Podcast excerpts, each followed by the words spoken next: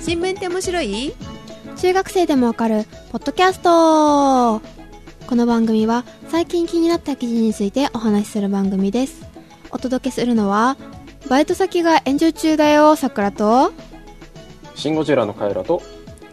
わさび丼うまーのジェシカですおはようございますおはようございまおはようございます夏休み中かなみんなす夏休みだ2ヶ月ぐらいあるべらぼうに長い夏休みは1ヶ月半ぐらいかなカイラくんもでしょ今うんそうよえっと1ヶ月ぐらい 1ヶ月ぐらい欲しいっていう話それはそうだね欲しいよね えでも10日ぐらい休みじゃないのまあねそれぐらい休みだよねねえいいよねメーカー系とかさ製造系とかさ、うんね、そういうとこは休みが長いからいいよねうん割合ね長いからねねねそうそうえしかもそういうとこ行った時は2週間ぐらい13とか14日とかね結構長いな長かったですよねいいな長い時もあるっていうか少なくとも12日ぐらいあったと思うな、うんえー、結構ある、うん今は暦通りなので全然休みがないです あと山のえぐい日なねまあありましたけどね関係ないですねでもね関係ないなるほど1日ぐらいねあってもあねー一日は一応あったんですねはいえバイト先が延長そうもう言っちゃっていいんですかねこれうーんとね実は一昨日だったそっう言けったほぼ言ったからいいやあでも一昨日ねあのウーテクを取った時にうんさくらがバイトの話して、そうそうそうちょっと悪口っぽくなってるからもうそういうこと言っちゃダメだよみたいにねそうそうそうそう快楽じゃなかったあのシオンさんに言そうそうそうそう言ったわられねねでそのこ晩になんか事件が起こ起こりっていうかツイッターで書かれそう翌日ハムソクあハムソクもういいやハムソクとかにまとめられ、うんで炎上して株価下がってでそう今日もまた下がってみたいないや今日が下がったの今日がもっと下がったえでも昨日も9%だかなきなんかだっけうんでも昨日は大したことなかったの、うん、今日のお昼の発表でうん日経の方がねなんか発表したので、うんうん炎上してるぞみたいな、うんその途端ガクンと落ちたからね、へえということであの炎上ネタですね何が炎上したかというと、どれだっけまあ、まずきっかけは80歳のおばあちゃんにあそうそうそうそうそうあの独居老人だったのかなそう独居老人の人にありえないプランを組まされて月に1万5千円払わされたみたいなことが最初だったんあですけふっどかけたのねそうそうそうそう会う人には会うプランらしいそうですねあの家族全員分サポートする金額なんですよ1万5千円ってあの10代までパソコンサポートしてくれるっていう親戚でも OK みたいな、すごいなうん、だから10代までサポートしてくれてであとなんか携帯とかも結構安くなったりとかなんかいろいろあるんですけどそのその人が契約したのはどうかわかんないですけど1万5000円の契約って言ったら大体そんな感じなんですよねうんなんですけどそれを、えっと、子供かなんかが気づいてで解除しに行ったら解除料が20万円かかりますって言ってうでんそれでごねたら半額になって10万円で解除できたっていう話でもともとなんか iPad が欲しいっていう相談だったらしいんだけどでファミリーワイドプランっていうなんかその1万5000円とかかかるやつに iPad の本体がリースっていう形で借り借りるみたいなことができるかうらそれを無理やりご利用ししたみたいな形らしいんですねまあ勧めた店員さんが悪そうな感じだよね聞いそうてるで感すじ、ねああとのでうちの店はそんなことしてたら店長副店長にもう袋叩きにされるからお店によるってこと、そうねうんまあでもさうんあの今お年寄り多いからうんちょうどねウーテク取ったと夜だったっけにジェシカが言ったのは、やっぱ80歳以上の人っていうか、まあ、70歳以上ぐらいかなうんぐらいの人たちには、あの店員だけじゃなくってその上の方もヒアリングしてあのうんそのプランが合ってるかどうかっていうのを、うんコンプラ上ねライン設けとかないとやばいよねっていう話をしてたのねそれ、うんされてないんだみたいなこと言ってたんだけど、うんあれだよね逆に未成年が契約結べませんみたいなねあれだよねそうそうそうそうやっぱ家族がついてて聞いてないとダメとかさうん普通あの金融系はあるわけよ、うんもう 70,、うん70いくつぐらいだったらダメみたいなうんであと家族がついてないとダメとかね、うんうんうんじゃないとやっぱりほら判断力がちょっと鈍ってる人も多いわけでしょあの実際あのおじいちゃんぐらいの70過ぎかなぐらいのおじいちゃんが勝手に契約して奥さんに怒られてあのお叱りの電話をいただいてその後解除ってなったりとかもたまーにあるんですよそういう、ね、だからやばいなと思いつつ聞いてたんですけどそこまでなんかひどくはないけどちょっと説明忘れてて500円追加料金がかかったとか言ってそれでお客様怒って契約やっぱり破棄なかったことにしてくださいっていうのがあったりとかちょいちょいまあミスがあったりとかはするんですけど、まあ、そういうのが今回の炎上でうわっといろんなものが出てきてしまってみたいなそうね、過去のなんか、えっとまずいやつとかも上がってるね今ねくっつけられてねそうねあれはなんかもともとシステムが悪かったみたいなそれ、うんその穴をついて悪いことした人がいたみたいな、うんクレジットカードの不正利用っていう、あでおう一応バイト先だから擁護しておくんですけど違う話で、えっと、87歳のおばあちゃんがパスワードを省略したいって言ってで8万円修理かかるよじゃあ、えっと、高いからじゃあ月額3000円でみたいな話があったらしいんですけどうん記事が載ってるそうね載って今た日んのです一けど番新しい記事だそうそうそうそうで修理に8万円かかってこのパソコンは Windows10 に対応してないって言われてでそんなわけないみたいなすごい叩かれてたんですけど Windows7 が動いてるからって言って全ての Windows7 が Windows10 に対応してるわけじゃないんですようんね、うんうんまあ、ご存知の方はもちろんご存知なんでしょうけど、うんジェシカのパソコンがそうだよねうん、で56年前のパソコンって言ったら多分ほぼ非対応なんですねだからあのうん対応してないは大嘘とか書かれてるけど対応してない可能性の方が高いっていう、そうですね対応してませんでしたちゃんとちゃんと調べてほしいなって思ったりうんでそれをいろんなところがねうん拡散していくからああそれきっと対応してないんだよみたいなあることないことも書かれるんだなと思っそうてねこれ見てると思いますけどねで、うろんえっと、パソコンの寿命ハードディスクの寿命って大体56年って言われてるんでハードディスクの故障も全然可能性としてはあるんですよねだから、うん5年持てばいいよねそうですねカイロ君ねうん、5年、5年、6年じゃないやっぱり。ねうんそんだけ持てればいいけどうんそあれ持のてずに国産だとね56年で、うんえっと、海外製だとた大体45年ってうん言われてるんですね常識としてまあだから故障してる可能性だって全然あるしあのあの診断って最初にするんですよ無料で診断するんですけどそのうちはうちはっていうかうちの店はうんでその時にあのツール使ってそのハードディスクに異常がないかなんかいろいろ項目があって調べるんですよでついでに Windows10 対応してるかどうかをあのパソコンの型番から調べて対応してるか対応してないかをするので月額3000円でそのパソコンを Windows7 に、まあ、戻したりとかするのは全然ありなんですよねっていうあの Windows10 にアップデートしたから壊れるってこと結構あるのでうんだからそれをリカバリして多分その内容だったらリカバリ込みの多分3000円だと思うんですけど月それだと妥当な金額ってことかな普通の人ってリカバリちゃんとできないじゃないですかうんね普通の人普通の人はできると思うんだけどおおばあ普通の人、 おばあちゃん87歳のおばあちゃんできないじゃないですか、うんまあ、いやコンピューターおばあちゃんじゃないとリカバリーは多分そうそうね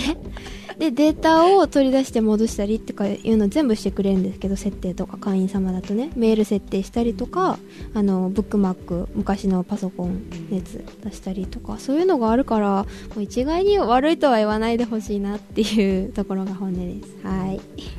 うんカイラ君関係ないね Windows10 って何よみたいなねうんそうそう、もう知ったことじゃない。勝手にね、なんかアップデートがね、ざまあみたいな感じですけど、確かにねまあ当たってるところっていうかあの悪いところもあるんでしょうけどあみるたあいるなあ感るじだねまああのその返金10万だか20万だかはちょっとね問題だと思うけど違うやつで上がってるやつはうんみたいなでもあの早速ここの会社ちゃんとあ対応早かったです対応ね早かったみたいでブラウンの、えー、とコースの対応だけじゃなくってやっぱり年齢70歳以上の方にはって第三者の方の確認をみたいなこと書いてあるからやっうんぱそういう対応早かったんだなと思って、うん。大事だよねこういう最初の初動っていうかさ、そうですね、まあや、やってますよっていうね。うん、早くごめんなさいしてあのちゃんと対応したら逆にお客さんついたりもするから、うん、うん。うん、大事だなと思いましたけどね確かにね。うんさくらさんのバイトも炎上しましたけどカイラ君とこのもねみたいなあ、昔その昔ね。うんああのー牛丼を作ってるところね。ねうん、そうそうそう。あそこも、ああーの、すごい、あなんとき勤務環境が悪いとかねあああのいバやイトがよふくざけてると聞かく、ねいいろいやろあよっくたけど聞くワンオペワンオペみたいなあれよね炎上したことがありますけど皆さん炎上するとこに行くのねまあ大体炎上するよねどこもねきっとねきっとね基準がい いからいやーでも潰れないでほしいな時給いいからで、えー、とジェシカのわさび丼うままあわさび丼はわさびが乗ってるんですかですごい練当たりり前わなこさと言びうながとか SB やだの練りわやさびだやだがやだいやーなんでわさび丼がね美味しいかっていう話になったかと言いますとですねさくらさんが今あのジェシカのとこ遊びに来てるのよお、うん、来ててで本当はっていうかあの本当はってことないけど労働もでお話、はいはいはいちょっと出たんだけどねさくらが、あのわさび丼ってそっちで食べられるのみたいなことをちらって言ってうん放送中に、で 私も前さんも全然それ耳に入ってなくて スルーしちゃったのよ、うんああうんあった あったそしたらその言葉をちゃんとあの捉えてくれたリスナーさんがいらっしゃいまして おでそれでメールをくださったんですよそのことについてのはいはでこれはまああの労農モードで話すのでそちらで読み上げますけどでその中にわさび丼が食べられるっていう話がねちょっと出てて、でそれが、えー、とどこだっけあの伊豆半島の方ね静岡はは伊い豆半島の方の、えー、と河津だったかないなんか桜が咲いてるところだそう有名なんだねご存知で河津桜のところ、うん、あそこで孤独のグルメ知ってるカエラあああれだあのーおおじさんがご飯食べてる 一人で話ご飯食べる話うんそれいそいれのそれかなこれで、うん、合ってる合ってる合ってるよね、あれに出てくるお店があるらしくってさそういうメールをいただいたんで、まあ、行ってみようかなと思ったのさくらとうんそしたらさジェシカささくらが来た日歩けなくなっちゃってさお太ももが筋肉痛になってすっごいひどい何にもしてないのに、うんでそれがどんどんどんどんひどくなってくるのよずーっと上がってくるの太ももから膝の裏ふえーじゃあ、うんえっ、とふくらはぎかふくらはぎから始まってみたいなで最後はお尻に来て、で今度は全体がなんかおかしくなって歩けなくなったっていう奇病にかかり 怖いままあ奇病だよね奇病じゃないんだけどねどう も座骨神経痛みたいなのああらしいでだんだんこう広がってくるんだ なので、あの中距離運転ちょっと無理だねっていう風になってさっていうかあのは寝いたっきりになったのそれから2日間うん歩けねえし怖いっていそうそうそう、まあ、2日間寝たら治ったんだけどさなので食べに行けなかったので悔しい思いをしましたので孤独のグルメを見見て どんなものなのかわさび丼が見てあの今日デパートにあのわさびを買いに行きましたわさびを ああああ作ってやろうとそう家で作るしかないな と思って作ったのさっきご飯に鰹節をかけてやってその上にわさびを1本すりおろすのよでそれを醤油をかけて食べるっていうのがただのわさび丼ちょっと家でできそうでしょ、まあわさびがあればねうん、あればねうんできそうだけどとその生のわさびが売ってるかどうかって話でさちょっとスーパーには売ってなさそうだったので、デパートに買いに行きましたで孤独のグルメに載ってたわさびは載ってたっていうか放映されたわさびは1個がね、300円だったのねあそのくらいでわさびって売ってんだと思って デパートに見に行ったら1300円くらいしました ままあそれデパートプライスでででそれをさくらと分け食べてみましたけどね、あ、ね、辛いうん、でもめっちゃ美味しかった辛かった辛いのが大丈夫って人的には美味しいんだそうねそうそうそうねんそんなにツンツン、するわくまあまあ来るけどするわ来るけどあれよりいいよ練りわさびよりあ練りわさびよりはなんかねちょっとマイルド辛みマがイルド自マイルド然なそうそうね美味しかったわ痛くいない痛くないうんそれと近江の明太子明太子からし明太子うん贅沢な夕飯を贅沢わさなびとねそう明太子とね明太子の何も料理してないってご飯炊いただけみ たいなわさわさびあと乗っけてね食べればそうそうさ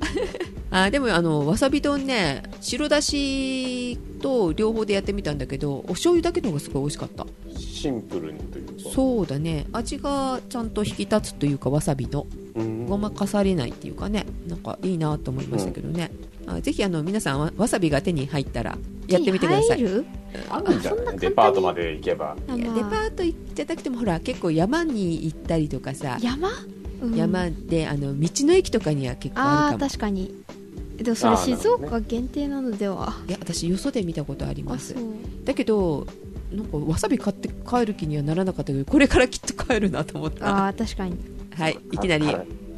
辛い話題だ。はいでも夏にはぴったりよ爽やかよ口の中今すごい爽やかですそう胃が痛い最近、最近辛いものにすごい興味があってさ、うんほすごい辛いものに最近チャレンジしてるのよ。ほうほううなんこの前、ど何を蒙古タンメン中本っていうあ行ったのうんー辛いご存知です名前だけ違う蒙古タンメン中本。蒙古飯なら知ってる蒙古飯はお尻が青いやつねそ。うわさび色わさび色のや知つっなんてだるけど、知あっての、るあの、すごい、まあ、辛いので有名なラーメン屋があるんだ。へえうんで、まあ、普通のメニューでも辛いんだけど、うんうんもう普通のメニューよりもっと辛いメニューがあるのえよ。ー見た目はもう、あのなんつう見守ることなきゃ。真っ赤ななんのかあー見たやっぱ見たわあそれ池袋とか新宿にもありますよねなんかそうそうそうそうそありう。ますよね分かったで、すごい、なんか興味あるから、あの、一番辛いやつが北極って言うんだけど、辛いで、えーまあ、すごい辛かったんだっていう元も子もない話なん だけど、あまあ、唐辛子とわさびってさ、辛さ違うとは思うんだけど、うん違うねあのね唐辛子やっぱね、口の中はいいんだけどね、もう口が、口の周りが痛いんだよね、多分。確かにそうそうでそれだけじゃないよその翌朝大変だよそう、だから、うん大変だったんだけど、うんやっぱり、うん、 すごい熱いんだ。これは経験者しかわからないよさくらさんわかんないでしょ経験子供だからわんない大人になったらわわかかるわからなくていい燃えるような熱さがね、来るからね。ねあの今日のわさび丼で若干胃が痛くなったからね辛くえていやでもわさびわさびは、じゃならないあ、お腹に来ないでしょ。お腹に来ない。うんそう痛かった、あのからし系はねすごいよねえーダイレクトに来るからね。お尻からや言っちゃっだた言っちゃったやだ食べてるんじゃないかみたいな。 すごいことになるよあのカレーのすごい何倍とか言ってか辛いやつあるじゃんあーあれ食べた日にあのジェシカの初体験は高校でした ねなんじゃこらってなったっていうね、こんなことになるのかなっていう。うんなったことないわうん、それほど辛いの食べたこなとならないくていいわだと思いぜますひ、あよの、東京にお越しの際は、ご案内しますので。行きます行きますいきませうんん。行きませんって言っいてるきよません行きませんいきませんまたまた。振りでしょいやいやいやいやいやあと朝ドレのホルモンとねそこ2つ行きたい、ね、朝ドラホルモンね。うん、いいですグロいからね。キャッチコピーがね。いいいですで彼らと2人で行ってきます外であのハンバーガーかなんか食べておいてくださいお子ちゃまだからハンバーグで送ってろって坊やはこれでいいな。はいっていう美味しいネタでございましたはいおいしまあおいしいかうんえカイラくん何カイラがゴジラなのかゴジラがカイラなのか名前変えてみます新カイラとか 新、新大阪、新新カ海エラなんだよなんだ新いや桜あれですよ新桜新じゃあ桜新新でしか新ゼシカって強そゴジラより、なんか、強そうだよね。うそうう新ゴジラ対新でしんいやか新ゼシカの勝利だわこれどっどっちが悪役みたいな新ゼシカでしょちに、どっちを取っても日本にとっては脅威みたい な。キングギドラ、対ゴジラみたいな。そういうなやるつほど今上映中だねそういえばねそう、新ゴジラ見てきたんですけど、ほいお二人は見ましたかま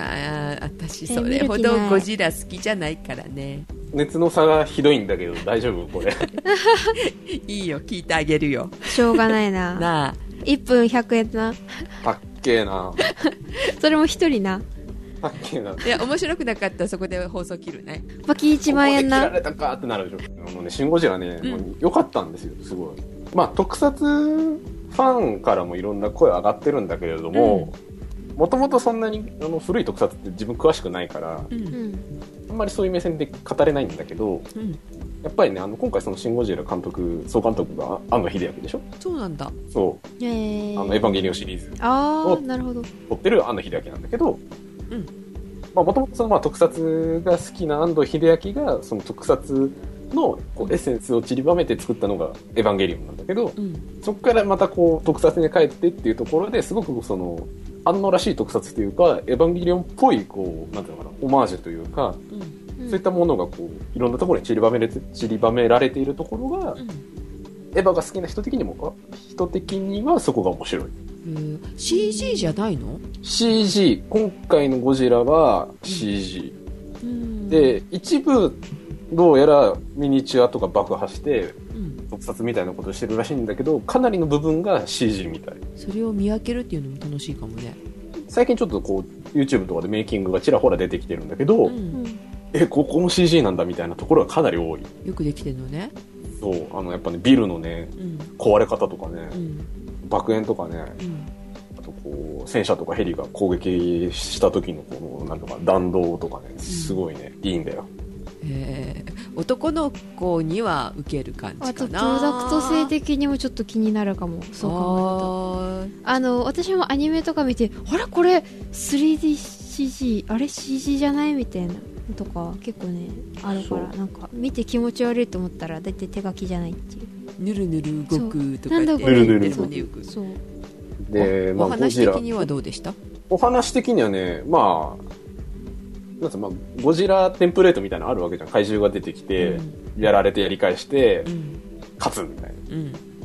まあ、そこのテンプレートには、まあ、ある程度乗っかってるんだけど、うん今までのゴジラとん大きく違うとこうんろはね、あのものすごいこうリアルに現実的に緻密に作ってるところね、うんよくこうなんていうのかな今回「シン・ゴジラ」で評されてるのがこうなんていうのかなこう災害を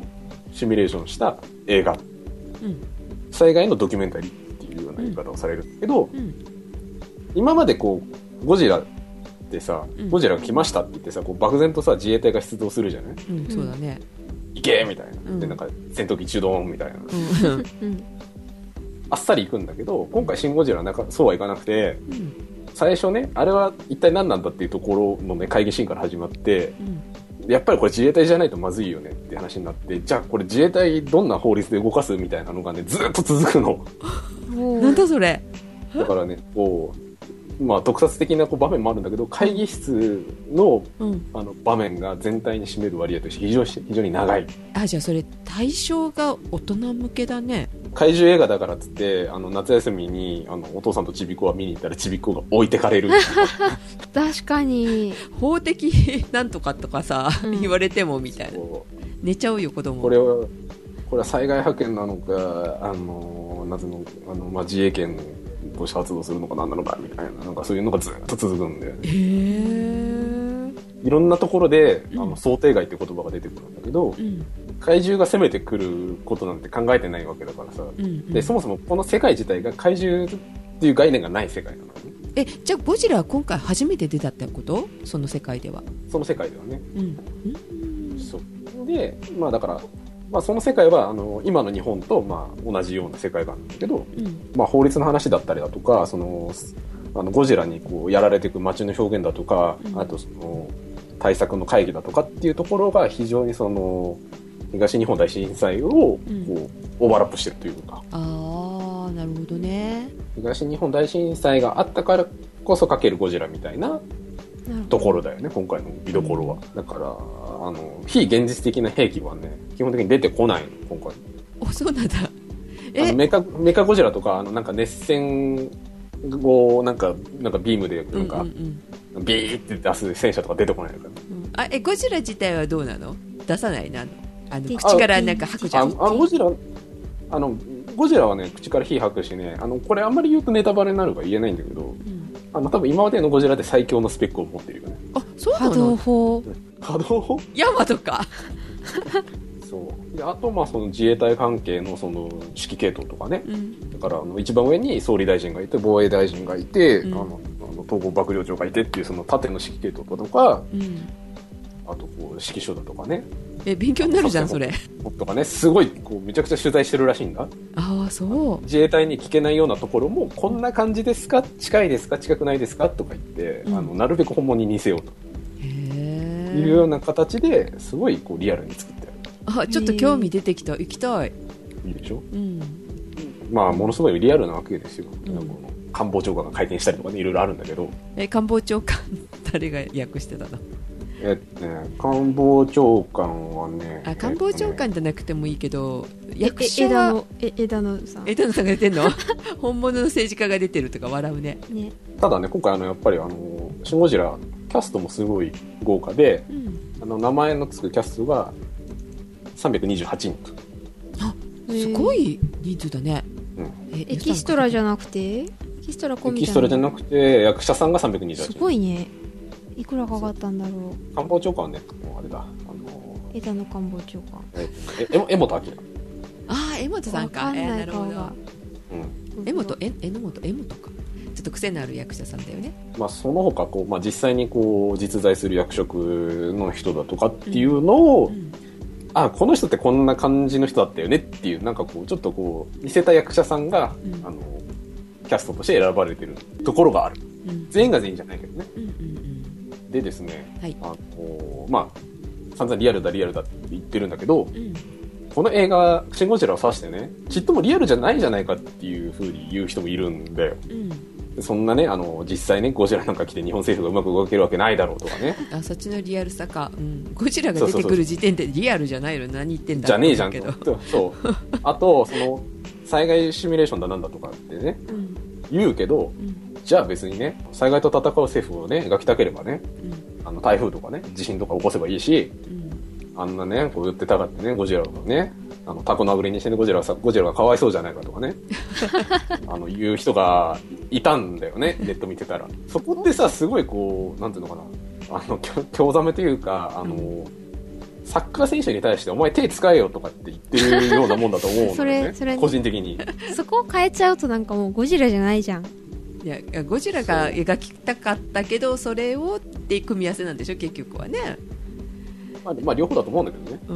ん、で結局さ、あの縛りプレイがあることあ縛りプレイというか様式美があるからこそそういうのがあるから面白いわけじゃない怪獣映画も虚構なわけじゃない結局ううんんリアルリアルっつってもだかうんらその虚構をあのいかにもっていうところにいかにも本物らしいっていうふうに見せるっていうところがやっぱ楽しいわけでさそうだよ映画はちょっと夢がないとダメですよそうそねううんいやまあそうなんだけどただ今回のゴジラに関して言うと思いのほかその政治的なメッセージメッセージ性が強いっていうところがうんやっぱりそういうなんかリアルとか言ってるけどリアルじゃねえよっていう反感を食らう要素の一つなのかもしれないうん今までなかったからねそういうのってねまあ、ここまでがっつりね、あの、リアルなゴジラは確かないはず。だから、あの、ゴジラっていうよりは、あの、なんていうのかな、パトレーバーとか、ああいう、なんていうのかな、あの、すごい、こう、政治ドラマ集の強い、なんかこう、SF になってる。なんかさ見たいでしょうんうん、だからちょっとは見たくなったよその ハリウッドのゴジラみたいなやつかなってちょっと思ったからさ、小さい子供のいる、なんか、あの、お父さんかお母さんが主人公で、うんなんかお父さんかお母さんがそのゴジラ対策本部にいて、うんなんかお父さんかお母さんかが、こう、なんか娘を頼むとか言って、なんか、ママみたいな、ああいう展開はないから。すごいストイックだから、今回ゴジラ。夏休みにするやつってさ得てしてそういうのが多いじゃない冬休みとかもそうだけどさうん、そうだね。ちっちゃい子向きみたいなね、うん、完全に大人向きで。うん、3D かなんかで見たの一本目はね iMAX で見たのおおはいでやっぱり画面も大きいしうん絵も綺麗だしうん音も綺麗だしよかったなと思ってうん でもう一回見たいなと思ってて2回見たの2回見たのそう、うんで2回目何で見ようかなと思ってうん Twitter 見てたらさ、うん今回「シン・ゴジラ」石原さとみが出てるんだけど、うんうんうんあのーで「シン・ゴジラのその」なんかその上映の形式の一つでうん 4DX っていうのがあってああのあれあのなんだっけ椅子が動いたりするやつそうそう椅子が動いたりあー水しぶあきのブシャーと か火が飛んだりとか匂いがするっていうやつなんだけど、うんうんなんで今石原さとみって言ったかっていうとその Twitter にうんその石原さとみが出てきた時に、いい匂いがするらしいと。なんだそれもう石原さとみの匂いがしたと。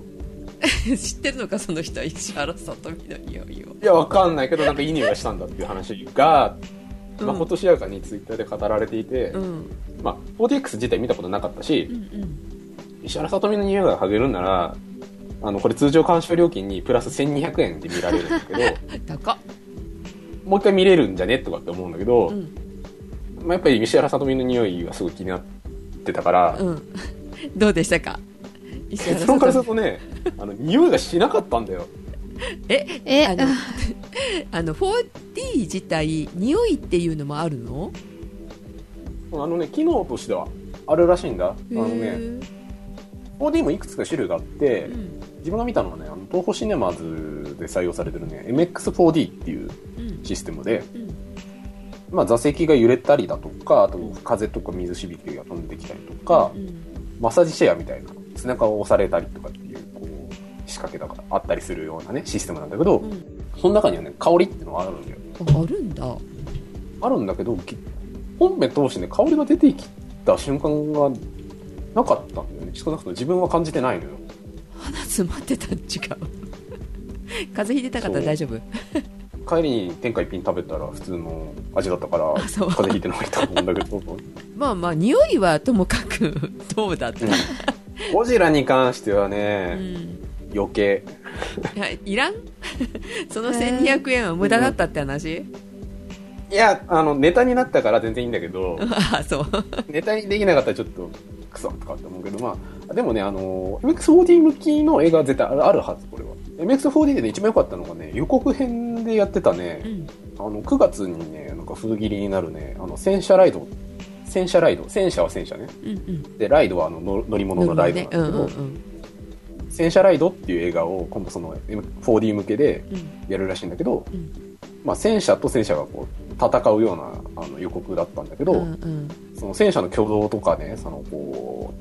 う、手法を打ったりするでしょ、そそれに合わせてこう、椅子がドカーンって動くんだけど、えだよねやっぱ戦闘ものあの実際だから自分が乗って動いてるっていう視線で撮られた映画とか良さそうだなとは思ったそうそうそう、が良かったんだけど、んあの、ゴジラ本編に関して言うとね、飛んでる飛行機ね、に合わせて椅子が動くんだけど、うんうんうんじゃあ良さそうじゃんでもなんていうの結局さ、飛んでる飛行機から見てる映像に合わせて動くんだったらいいんだけど、うんカメラはさ、別、動いてないわけじゃない実際。だかああ確かにら三人称の視点からさ、動いてるもの見てるわけだよね。ああなるほどねだからね、合わないんだよね。あそれじゃあ映像を作る側とその 4D の設定側っていうのはこうあんまりこう考えられてないってことかな、後で付け足しましたみたいな感じだなから、の法律向き作んないと面白くないんだろうね、きっとね。無理やりくっつけたらそうなるやろねきっとねまあ、細かくは言わないんだけど、うんゴジラが攻撃食らう瞬間に、うん椅子のとある仕掛けが発動するんだけど、うん俺はゴジラじゃないって思うよね。そうだよねゴジラの立場には絶対ならないよねそうそれはわかるわ無理やり感だね本当それははいなんだこれっていうので、うん 4D はゴジラではいいんじゃないかな。別にいらないんじゃないかなって思う。まあだからさやっぱり主役の立場で多分見る人が多いと思うから主主役がなんか戦闘するシーンとかで椅子が動くぐらいの方がいいよねきっとそうそうそう。あとはなんか災害に遭う時とかさ うん、ゴジラの立場で動くってどうよそう なんでって思ったもんだよねでもその戦車出てくるシーンとかやっぱりね、あの、あこれはこれ 4D じゃないとこう、味わえない感覚だなっていうところあったから。まあ限定的に使う方が良さそうだねどれも使いたかったんじゃないやっぱり新しいものだしさやってみようかな。うんそう1200円も取るんだからさ仕掛けいっぱいしなきゃみたいなそう。だからね、あのね、前半ね、すごいね、いろいろ仕掛けてくるんだけどね、だんだんね、その仕掛けてくるね、頻度がね、少なくなってるんじゃないかって思う感じがあって、なんかちょっと尻つぼみ感があるんだよ。そこなもる。きっと揉めたんだと思うよ作ってるうちに、ほどいやこれどうすんだよみたいな。うん、いやこじらじゃないでしょいやいやでもしないと納得しないと思うんだお客さんはみた いなしてもしなくても納得いかないっていう、そうであと、はいあの「シン・ゴジラ」に関して言うと、うん会議室のシーンが長いから、その間一切の仕掛けがないっていういやそこで揺れ動かてなもいし怖いよ風も出ねないそうそうそうもうそれ用に作るんだったらその会議室みたいなシーンのところでもなんか誰かが転んで水をこうこぼしてそれかかるみたいなそうそうそうそうそう無理やいりう、なシーンを入れてもらわないと無理だねうんね、わざとこれのために入れただろうみたいなそうそうそうそう、やつがないと無理でピシャうん、作る時にきっとそういうことも起きるようになるだろうねこれからね、うん 4D 用に作りましょうみたいなねあの今すごいさこれ枕ネタでやってると思うんだけどえこれが本編ってことだよねいいんじゃないごめんこれ本編みたいなもんですよそうなのほらおまけで本編やります新聞と何が関係あったんだみたいなねいや今日の話題はねあの、はいまあ、ゴジラは今回災害映画なんですけど、うん現実の災害の話題6月から7月にうん九州だとかね地方地方であの豪雨の被害があったとはいでうんその豪雨が激甚災害に指定されましたよっていうニュースなんですけど激甚災害激甚、えっと激しい花花肌激しいで激甚か、ああはいはい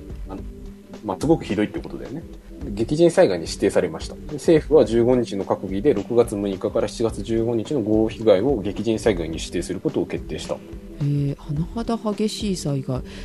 えでも線引きまだ難しいねそう線震引き度もそうなだんとかしさ、うん、うんそう指定されると何が起きるんだって話ですよねあそれもあるうね、んあのいやひひどかったですって言って終わ終わりりだったらひひどいじゃないでも何ミリ以上とかなんか大体の基準はあるのではなく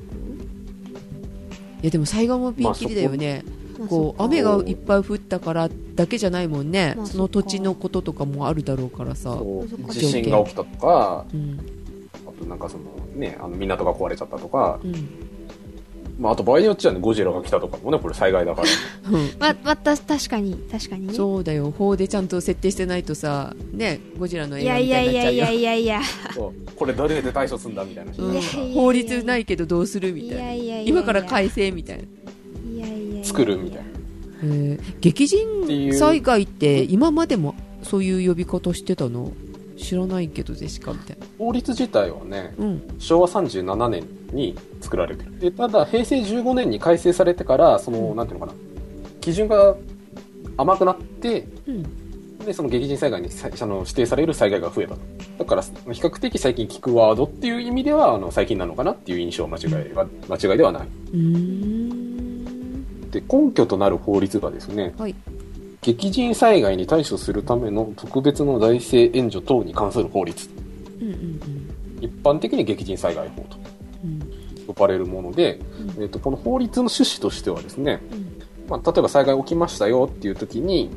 あの地方の財政の負担を緩和してあげましょうと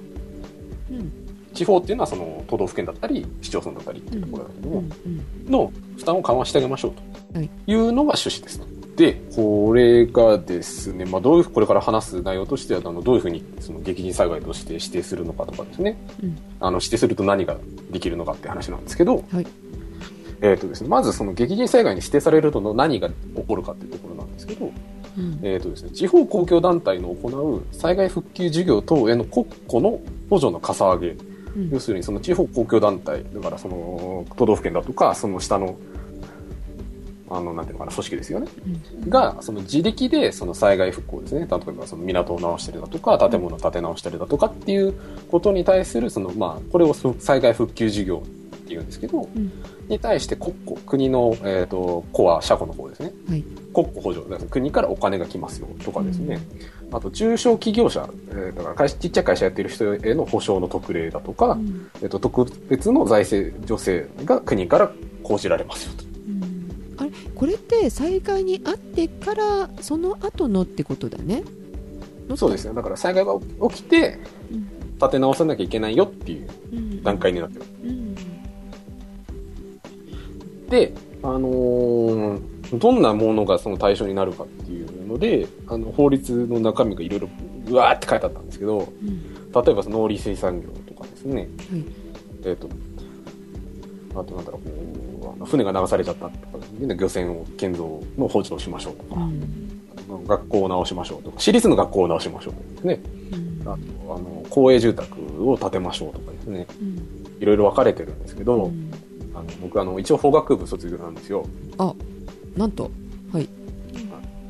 法学部卒業なんですけど、あの政治学専攻だったんで、法律の勉強全然してないんです よ。あああそっかうん。で、今日法律の話題なんですけど、うんあの、法律って大変だなって思いました。法学部で、読み解くのも全然どういうふうに読んだらいいのかって分かんないから、すごい大変だった。じゃああのまあど簡うや単にんそう簡単にそうまあ中おまけ学すから生ねでもわかる中学生でもわかるゴジラが本編のおまけの話ですかならねるほどだ本編であのどんな災害が指定されるかって話ですねうんで激甚災害も中で2つに分かれてるんですようん大きく2つ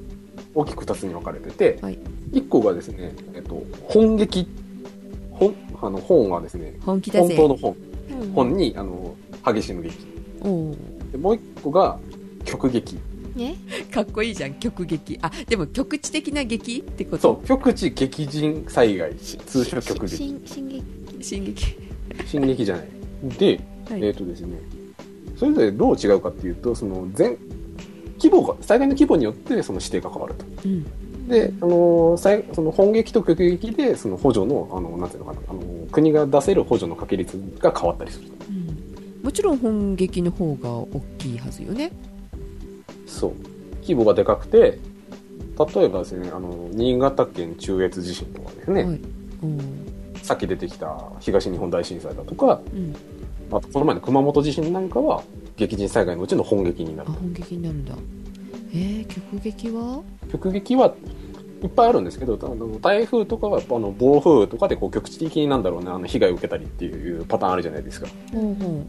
ニュースとかでやってるような,、なんか土砂崩れが起きましたとか、ううん裏庭がみたい裏庭な裏山がみたいな裏山が崩れちゃってあったとかなんかこうんう鉄砲水でとかっていうようなやつだとか、うんあとですねあの火山現象なんかがこれにあたってあのあー三宅島の噴火とかですねはいはいがこれが極撃として指定されていると。で、これ、まあ、激甚災害含めて、あのー誰がどうやって決めてくれるかって話なんですけど、まあ、激甚災害指定基準っていうものがあって、はいまあ、これ後で話しますけど、まあ、その基準に基づいて、まずその市町村だとか都道府県で被害調査をしますと。うんで、それを中央に持っていって、各省庁で、あのー被害規模の査定をするらしいんですよ。うんこれぐらいの被害かなでこれぐらいの被害だとじゃあその局撃になるかな本撃になるのかなっていうのを中央防災会議だったりだとかその各省庁で決めてで最終的に決定しますだからまずはその地方自治体レベルで被害の調査をするところから始まりますよとはいそれって国にあるの中央防災会議するとこと国とかそのなんか省庁にぶら下がってるようなものみたいなうんであの指定基準の例ですけどねはいた例えば局撃だとい市町村の査定見込み金額が市町村の標準税収入のかける50%を満たすことうんだから、えっと、ひ実際の、えっと、災害の被害の見込み金額だから建てのあのこれぐらいの被害を受けましたよっていう金額がその例えばなんとかあの A 市ですねはいある市のあの標準的な税収入だからあの1年間に例えばどうなんだろうな7000万ぐらい入りますよっていう税収に対して、えっとそれの半分だから3500万円以上の被害額だと極撃指定になりますとかっていうような形でであの本撃の方もそれ全国の標準税収入のあの半分とかですねそのなんだろうな被害のカテゴリーによってその掛け率が変わるんですけど、うん基準となるのはその税収入に対してあのどれぐらいの被害金額かっていうので決めるとうんだからその実際のその災害の例えばあの何ん1時間以内に何ミリ以上の雨が降ったとかっていうのではなくて被害ベースで算出をすると、ああなるほどうん、いうのがこのなんか激甚災害の指定の仕方なんですうねん税収が多いところはじゃあなかなかその条件満たさないってことだねうん、だから自分で頑張りなさいってことですなるほどお金持ってんだからってことねうんんそうだから逆にその税収入が多いところでもものすごい深刻な被害があったならばそれは国が助けますうんうんというでもこと半ですね分でそうものね被害ってさえ税収入の半分の被害って大概だよねきっとねもううん、ほこぼれは壊滅ねそ的なのこ公共土木施設災害復旧事業においてっていうことみたいですね極撃の。で今度ですねあの農地災害復旧事業だからそのなんか畑がなんか大変なことになっちゃったってところですね、うんだと市町村のこここれ極撃ですようんなんですけど市町村の査定見込み額に対してうん比較となるものが市町村の農業所得推定額の10%以上とかですねだからその市町村でらっきょうとかですね梨とかをうんあの1年間であのどれだけその売り上げてるかだからどれぐらいそのあの売ったことであの所得を得てるかっていう額の10%より上回る金額の被害だと国からお金が出ると。あでこれだからそのの農地だったりとかその漁業だったりだとかあの土木だったりだとかうん全部細かく決まってるんですよあよく作ってますねって感じですけ どそうよく作ってますねっていうところが今回言いたかったんですけど、本当だね知らなかったわそうまあでもそれだけい今まで過去あのいろいろ災害があってどうしようっていうのの積み重ねなんだろうねこういうのね。あの本撃のねうん、あの基準が緩くなったりとかっていうのもそういうあのだから、うん今までその必要な本来国が援助しないといけないぐらいのうん災害規模だっただったんだけど、うんあの基準が厳しいからあの国からお金がもらえなく出なてかったそううん地方がすごい苦しんでたっていうところを踏まえてうんあの基準を緩くしたりとかねうんうんうんっていうことが背景にあったりするみたいなのでそうですか。であとですね、まあ、その本撃と極撃であのお金が出るタイミングが違うとかですねうん、いろいろ細かいところはあるんですけどそうだよね予算がまだあの降りないのでとかっていうの困るよね。 そうあとその税収入を基準にしてるから極撃の場合はその年度末じゃないと出せないとかねそんな、ね、待ってくれませんからね、そのうちにそうあのそこのそこにもう住めないって言って、ね、動かれたら、その今度はその市町村が困ったりとかするじゃない、そうそうだからまあその人が出てっちゃうとか、まあ、早く立て直さないともっと被害がひどくなるっていう場合は、うんあの国の補助率が決定する前でも、うんあの国からお金が出せるようなシステムがあるそうです、これも改善されたんだろうね、きっとね。うん、あの急がないとまずいんですっていうので多分ね改善したりっていうのがあったんでしょうけうど、んだからねいろんな法律があるもんだなと思いつつこういう法律って普段気にしないじゃないですかうんそうだよ被害自分がにひ自分がへうん食らわないとかそう被害に遭ってからじゃないと調べないしね、そうそうじゃあこの今回はゴゴジラが教えてくれたっていうそう ゴゴゴジラ君、偉い、 ゴジラくん3かもしれないじゃん、ちゃんかもしれないしね。うん、そうそうそうかじゃあこのゴジラでの被害があった時にはどこが使われるんだよね本撃がみたいな極撃がみたいなまあでもね被害規模的には本撃になるんじゃないですかえらいことになってましたからね都内、あそううんどこどこどこ攻撃食らってたのメインでメインでメインは東京で暴れてたけど、あ東京でしたかうん横浜上陸からみたいなことじゃない東京湾に現れましたかあそこ行っちゃうとねああ楽しくーなダいメなのあそうなのなるほど、あ見てないリスナーさんたちが怒るかもしれないここはなんか見るかどうか微妙だけど、なんていうかあのひょっとしたら見てる人の方があの一般的な割合より多いんじゃないかって踏んでるけどねさくらとゼシカはもう少数派だとうんそうこのこの界隈においてはねまあ、ツイッター上では結構ね見たっていう話がね上がってましたからね、あでも私のツイッター上も結構みんな見てたなあじゃあジェシカと さくらがダメじゃん見ないとゴジラ作るぐらいならなんかなんか他の作れってなんか騒いでた人たちが見ていやゴジラ最高って手のひらくるーしてるの見たそうあのいやこれぐらいの作ってくれるんだったらあのエヴァちょっと休憩してもいいよとかって思うあああのエヴァ作れってみんな言ってた最初はうんはあゴジラ作るならエヴァやれよエヴァエヴァって言ってた人人たちが手のひらくるーしたの見たえーそれほどいやでも納得できるような映画だったってことだね、でも、うんあの 4D じゃなくても大丈夫だって桜1200円払わなくていいよ300円かなあと 4D は残念ながらね東海地方になさそうなんではーいあの MX4D はないうん知ってるうちの地元もないだろうなあ行くだったらあの横浜横浜っていうかあの神奈川まで行かないとダメかな、ああそうだね川崎とかねうん、横浜とかうんそうそれは知ってたし てたうん 知ってたあそこまで行くかってちょっと思った時あったからはよくご存知でい、はい、映画は好きだからねまあ、ということで、あのまあね、あの虚構の災害とね、あの現実のね、あの災害、法律のね、お話でした。ねえねえ知ってるニュースフラッシュのコーナ一人ね入やりますがーああのなのであのお二人ご参加お願いいたしあます、はえー靴下の穴が自己修復しちゃういえすごいえ欲しいすごい、便利。ね靴下の穴だけじゃないですよえストッキングは、ね、ストッキング私絶対欲しいわうんうんジー、パンの穴とかもねあジーンズのー履いたままの方がいいよっていう人 もいるかもしれないけど えーとうんアメリカのペンシルベニア州立大学の研究チームがですねはい。切り離した繊維に液体を数滴は垂らして、お湯に浸して、うんえー接合部分を1分間押さえるとうん、つながって元にでもそれ戻っけちゃう、んそれでもさ緊急時にはちょっと無理じゃない家に帰ってから直すしかなくない違うこれはうん研究段階でのあ発なるほ表どがなね、るほどああー、なるほど。うん、でこれはね、えー細菌とか酵母を使って成分改正っていうのかな生きてうるん分解ね、はい。うん生きてる分解性のある液体を開発したってことなんですけどねほら髪の毛とか爪とかさ再生するじゃん、うんまあね、ほっとけば伸びるからうね。ん、髪の毛切ったってねうんそのままでもうハゲるってことはないからね、うんうんうんでままあ、そういうタンパク質の特性を生かしてイカのタンパク質この研究チームが使ったのはイカのタンパク質の自己修復の特性それを発見して、バイオテクノロジーなどの技術を使って再現したらしいのね、うんうんへーでそうイカでしたわけじゃなくってイカが修復したってねうんまあそれをあの木綿とかウールとかポリエステルの素材で実験したのがすごいうんうんううんん。でそれで実験重ねてしたら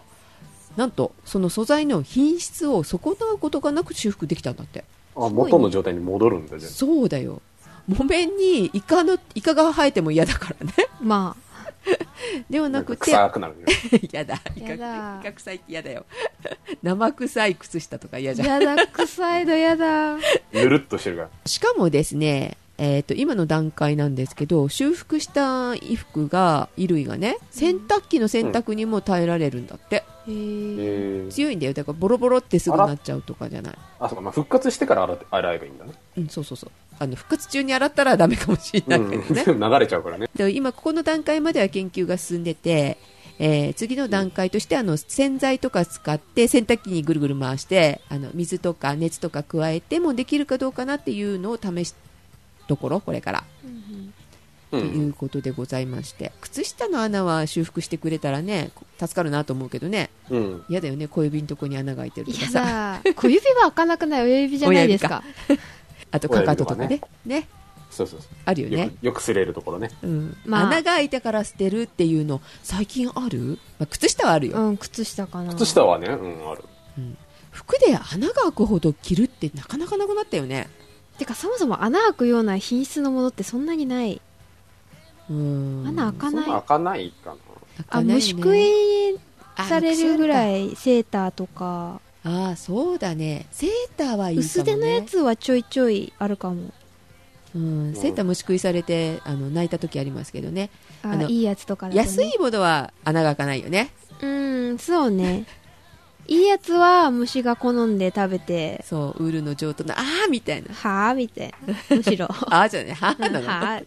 ああとはあの学生時代ねあの、うんボールを取ろうとして頑張ってバレーボールとかね